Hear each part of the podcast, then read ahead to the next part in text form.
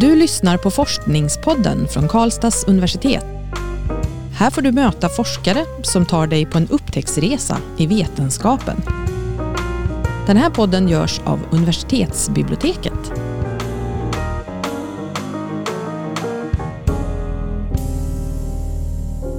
Hej och välkomna till Forskningspodden. Mitt namn är Karin. Jag heter Magnus.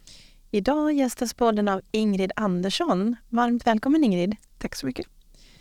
Du är gäst här idag med anledning av din doktorsavhandling i omvårdnad som heter Vård som inte blivit utförd. Uppfattningar från vårdpersonal och enhetschefer inom kommunal vård och omsorg för äldre. Berätta för oss, vad handlar den här avhandlingen om? Den handlar om eh, olika vårdåtgärder som inte har blivit utförda inom kommunal vård och omsorg. Och det är, eh, jag har skickat ut en enkät till undersköterskor, vårdbiträden och sjuksköterskor som har svarat på den. Och sen har jag också intervjuat enhetscheferna för dessa grupper. Hur är det att forska om någonting som inte har inträffat? För det tänkte jag på när jag läste din avhandling. Hur är det? Eh, jo, men det, först tänkte man också sådär att det, hur blir detta och det kan låta väldigt negativt och, och så här. Samtidigt så är det ju någonting som vi tyvärr ser eh, mer och mer. Alltså det, det kommer de här eh, notiserna och artiklarna i vår vanliga dagspress om att det är saker i äldreomsorgen då som inte har fungerat, som inte har blivit gjort. Mm. Och det var ju lite grann det som väckte min nyfikenhet. Vad, vad ligger bakom där? Hur, hur har våra gamla det och hur har vår personal det? Mm. Jag tänker de gamla är det de är, men personalen och arbetsmiljö där, det är ju där vi kan liksom agera och göra något, tänker jag. Jag tänkte du skrev bland annat eh, någon, att om de äldre har nutrition och eh, är rena, eh, vad betyder det om man till exempel är ensam? Och så där. Det tyckte jag var så fint skrivet. Hur, hur kommer det sig att du valde att forska om det här från första början? Nej, men det, jag har alltid varit intresserad av den äldre människan. Eh, och som jag sa, då, man, vi kan inte ändra de äldre. De, är, de måste få lov att vara den de är. Eh, och, men vad, vad händer då när man är i behov av stöd och hjälp, som väldigt många äldre är och vi kommer att bli ännu fler äldre. Så som eh, medellivslängden ökar. Och, och det är inte unikt för Sverige utan det här är något som sker internationellt innebär också att problemen eh, med utebliven vård ökar, ökar, alltså är en del av ett internationellt problem så att säga? Om den ökar törs jag inte säga och hur mycket, hur vanligt förekommande den är internationellt. Att det förekommer, det finns studier ute i världen som visar det, att det, det finns en förekomst. Men hur är det i Sverige då med, med förekomsten? Det förekommer ju här också i det. Mm. Mm. Så är det ju. Du berättade lite om att du hade skickat ut enkäter till vårdpersonal och till enhetschefer. Vill du berätta mer om metoderna du har använt för att eh, närma dig det här ämnet? Ja, jo, men jag börjar med att titta efter något instrument eftersom det här var beforskat utomlands. Mm. Så då valdes ett instrument som fanns och så översatte vi det och så la vi till lite frågor för att det skulle passa i våran svenska Mm. kontext då så att säga. Och sen så eh, gick vi ut och skickade till samtlig personal inom eh, utvalda kommuner då, som jobbade med äldre. Hur var responsen från dem på det här ämnet? För eh, som jag förstår det i din avhandling så är det kanske någonting som inte lyfts så mycket. Eh, just det här att man missar vård på, på det här sättet. Eh. Eh, du får rätta mig om jag har fel naturligtvis. Men jag tänker, hur, hur var gensvaret när du ville undersöka det här? Alltså, skulle du titta på svarsrespons, svarsfrekvens, mm. så är den ju som så många andra studier idag. Vi ligger på en 20-25 procent liksom, däremellan. Sen är det ju ett känsligt ämne. Eh, de svarar anonymt visserligen. Mm. Det, är, det var ingen spårbarhet på vem som hade svarat. Jag var noga med att tala om att det här inte gjordes på uppdrag från arbetsgivaren så de skulle tänka att det här är någon som vill kontrollera mig på det sättet. Mm. Eh, sen kan man ju tänka också att du, om man redan har eh, svårt att få tiden att räcka till så ska man dessutom svara på en enkät. Mm. Eh, sen var det lite olika. Det gjordes ibland på, fick de göra det på arbetstid och ibland så fick de göra det hemma. Eh, vi fick liksom förhålla oss till hur, hur vi fick tillstånd i de här kommunerna. Sen tror jag också att det, en del kanske tycker att det är jobbigt att tala om att man inte har gjort det som faktiskt var tänkt att man skulle göra. Mm. Plus att man också måste vara medveten om det, för annars kan du inte svara på det. De Mm. svarar ju själva vad det de inte har gjort eller inte har hunnit. I olika grad då. Så det var inga ja och nej-frågor, utan det handlar ju om att var det ofta eller var det ibland eller sällan som det, det här inte gjordes. Och då måste du ju själv vara medveten om det, annars kan du ju inte Mm. det. Precis. Mm. Men det beskriver också just att det finns ju olika delar i den här omvårdkedjan där vård kan utebli. Eh, Vill du berätta lite om det? Att det liksom finns olika delar, om du förstår vad jag menar. Det kanske var dåligt Ja, formulerat. det var jag lite svårt att följa vad du var ute efter. Ja, jag tänker att det finns ju tillfällen där patienten in, tycker att de kanske har fått vård missad. Men det finns också kanske tillfällen där personalen själva tycker att de har missat eh, att ge adekvat vård.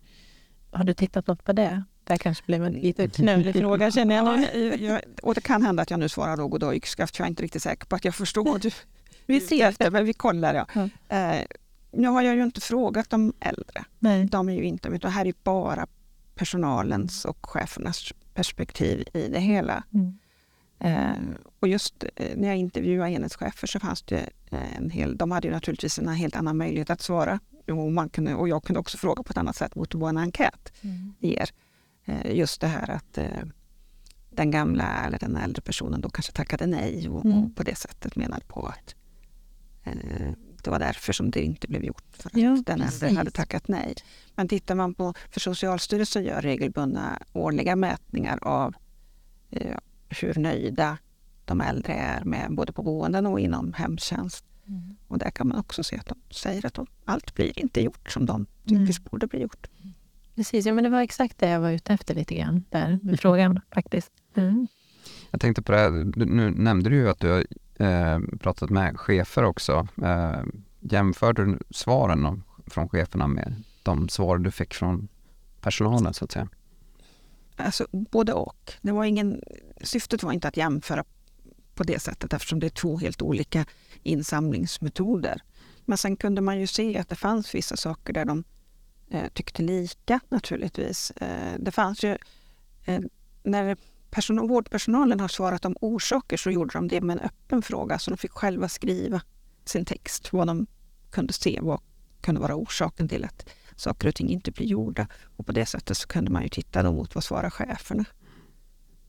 Eh, så där kunde jag ju se hur, hur, hur lika eller olika. Men alltså syftet var ju inte att jämföra dem på det sättet för det, det tror jag inte blir riktigt bra. Vad är de intressantaste punkterna som har kommit fram i, från de här svaren, både från chefer och personal? Nej, men tittar man på den här personalen så var det ju mest, eh, tänker jag, just att se, det finns en förekomst. Det förekommer både inom särskilt boende och inom ordinärt boende. Och där gjorde jag ju faktiskt en jämförelse och tittade på de här och, och, och såg att 11 utav de här 35 sakerna så fanns det alltså, säga, signifikanta skillnader, alltså där man såg att det var mer vanligt på särskilda boenden Mm. att det inte blev gjort. Och där kanske man tänker att där finns det ju personal hela tiden. Mm. Eh, Så där borde inte någonting. Men det kanske också är så då, eh, och nu gissar jag, att man som personal tänker att det är någon annan som täcker upp om jag inte hinner. Mm. Och du är inte eh, i hemtjänsten så är du väldigt styrd. När du åker hem till en äldre så är det väldigt klart för dig när du kommer dit vad du ska göra. Du har vissa saker. Eh, men som sagt, det är en gissning av att jag skulle kunna tänka mig att det ser ut, men den var lite...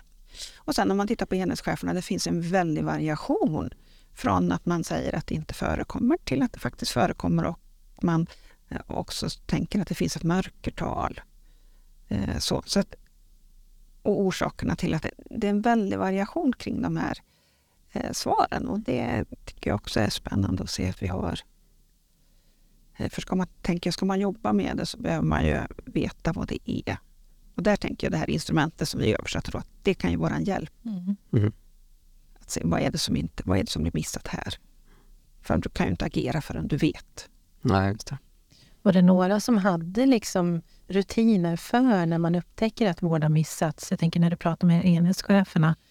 Hade de liksom någonting där de följde upp och såg möjlighet till förbättring? Ja, enhetscheferna pratade väl mycket om att det var deras ansvar och de ville ju, när det kom till deras kännedom så de fick reda på att det hade blivit missat så tog man ju reda på vad fanns det för orsak, hur ska vi kunna förebygga så det inte händer igen. Och, så att man var ju aktiv på det sättet att jobba med det för man kände ett ansvar mm. för det. Men det behövde ju komma till deras kännedom. Mm.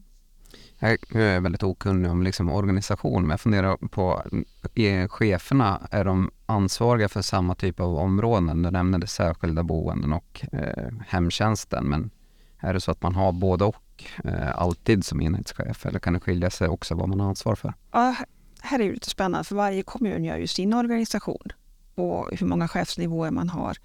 Eh, det som är väldigt, eh, det som var här, de cheferna jag, då har man haft varit chef för antingen så är man chef för boende och en hemtjänstgrupp. Men du är bara chef för undersköterskor och vårdbiträden.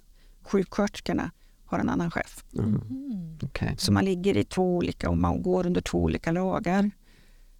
Så att du har en organisation som egentligen är lite två stuprör mm. med olika personalgrupper i. Det. Och hur förhöll du till det när det gällde personalen och vilka, vilka som fick enkäten?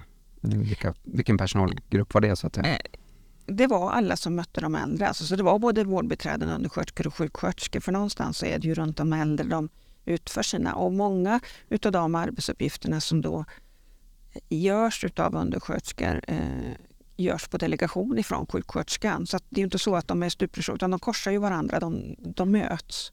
Mm. Men eh, i chefsposition så sitter det i regel två olika personer. Mm. Mm. Var det någonting när du gjorde de här studierna som förvånade dig? Eh, där du tyckte att det var ja, någonting överraskande helt enkelt? Jag försökte vara väldigt förutsättningslös när jag gick in i eh, studien. Eh, så, så att det... Nej, inte på det sättet att jag blev jätteförvånad. Mm. Eh, kanske över den variation som fanns mm. i just i enhetschefernas svar från mm. Att det inte förekom alls till att det de som såg att det förekom. Mm. Jag funderar på eh, undersköterskor kontra sjuksköterskor. Tittar du någonting på skillnader och likheter i deras svar? Går det att säga någonting om det? Uh, nej, jag har inte jämfört deras svar. Uh, det jag gjorde var att jag såg att instrumentet som jag... Det var inte, passade sig inte riktigt för våra sjuksköterskor här i, i Sverige trots att vi trodde det innan och vi hade testat det så.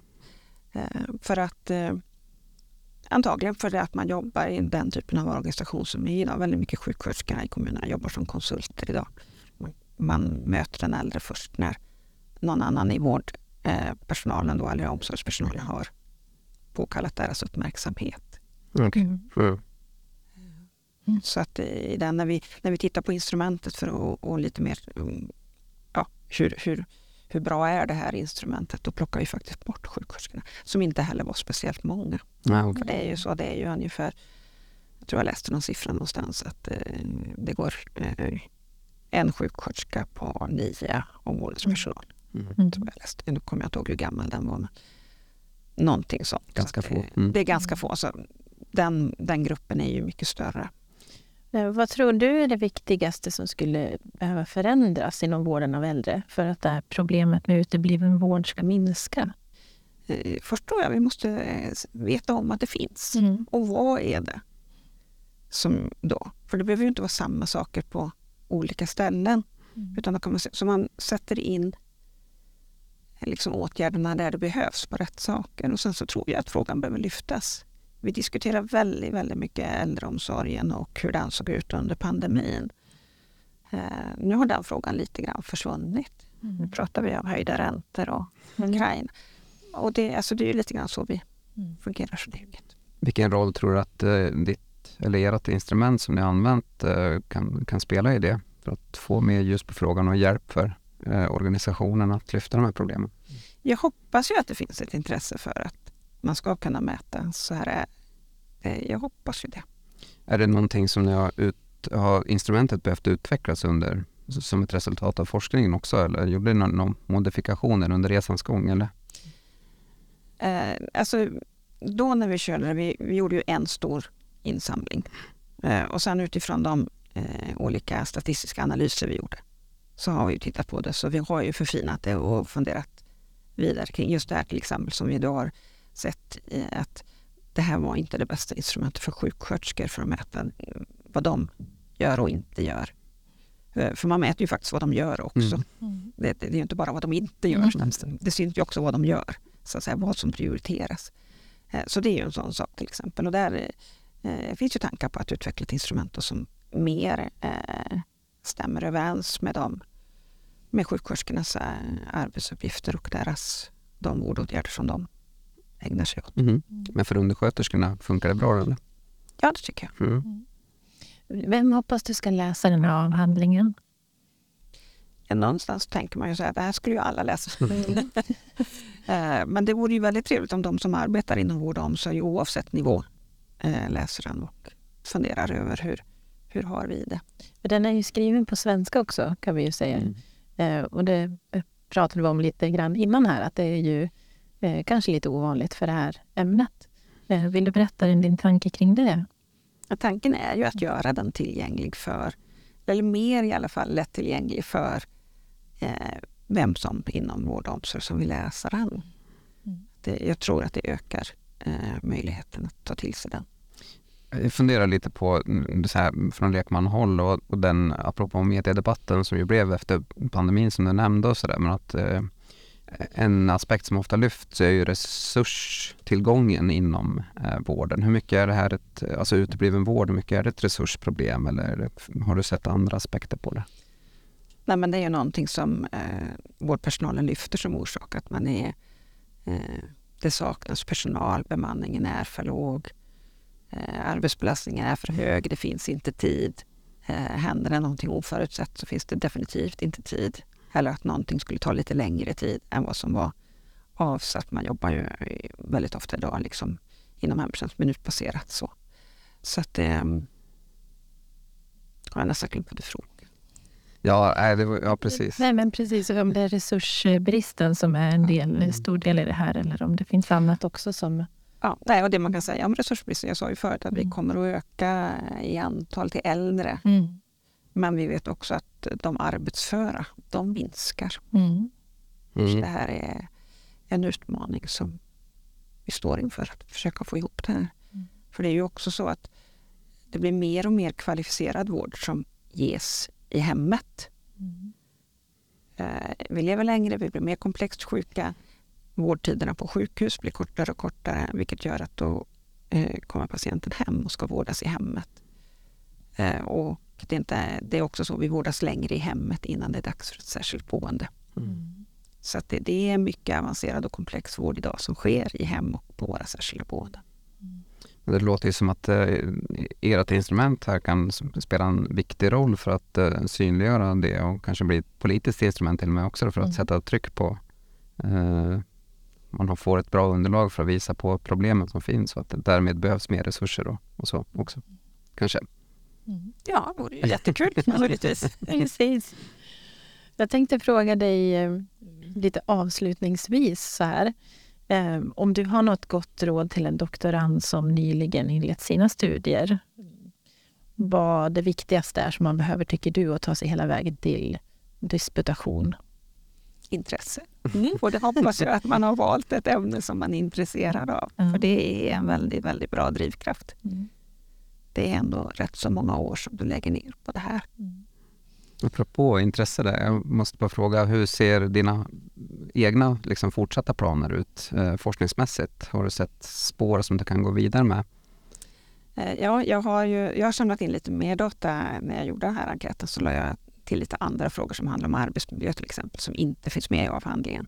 Så det tänker jag gå vidare och försöka analysera och se, kan vi se någonting här spännande? Intressant. Väldigt Mm. intressant. Ja. Eh, varmt tack eh, Ingrid för att du gästat oss på Forskningspodden.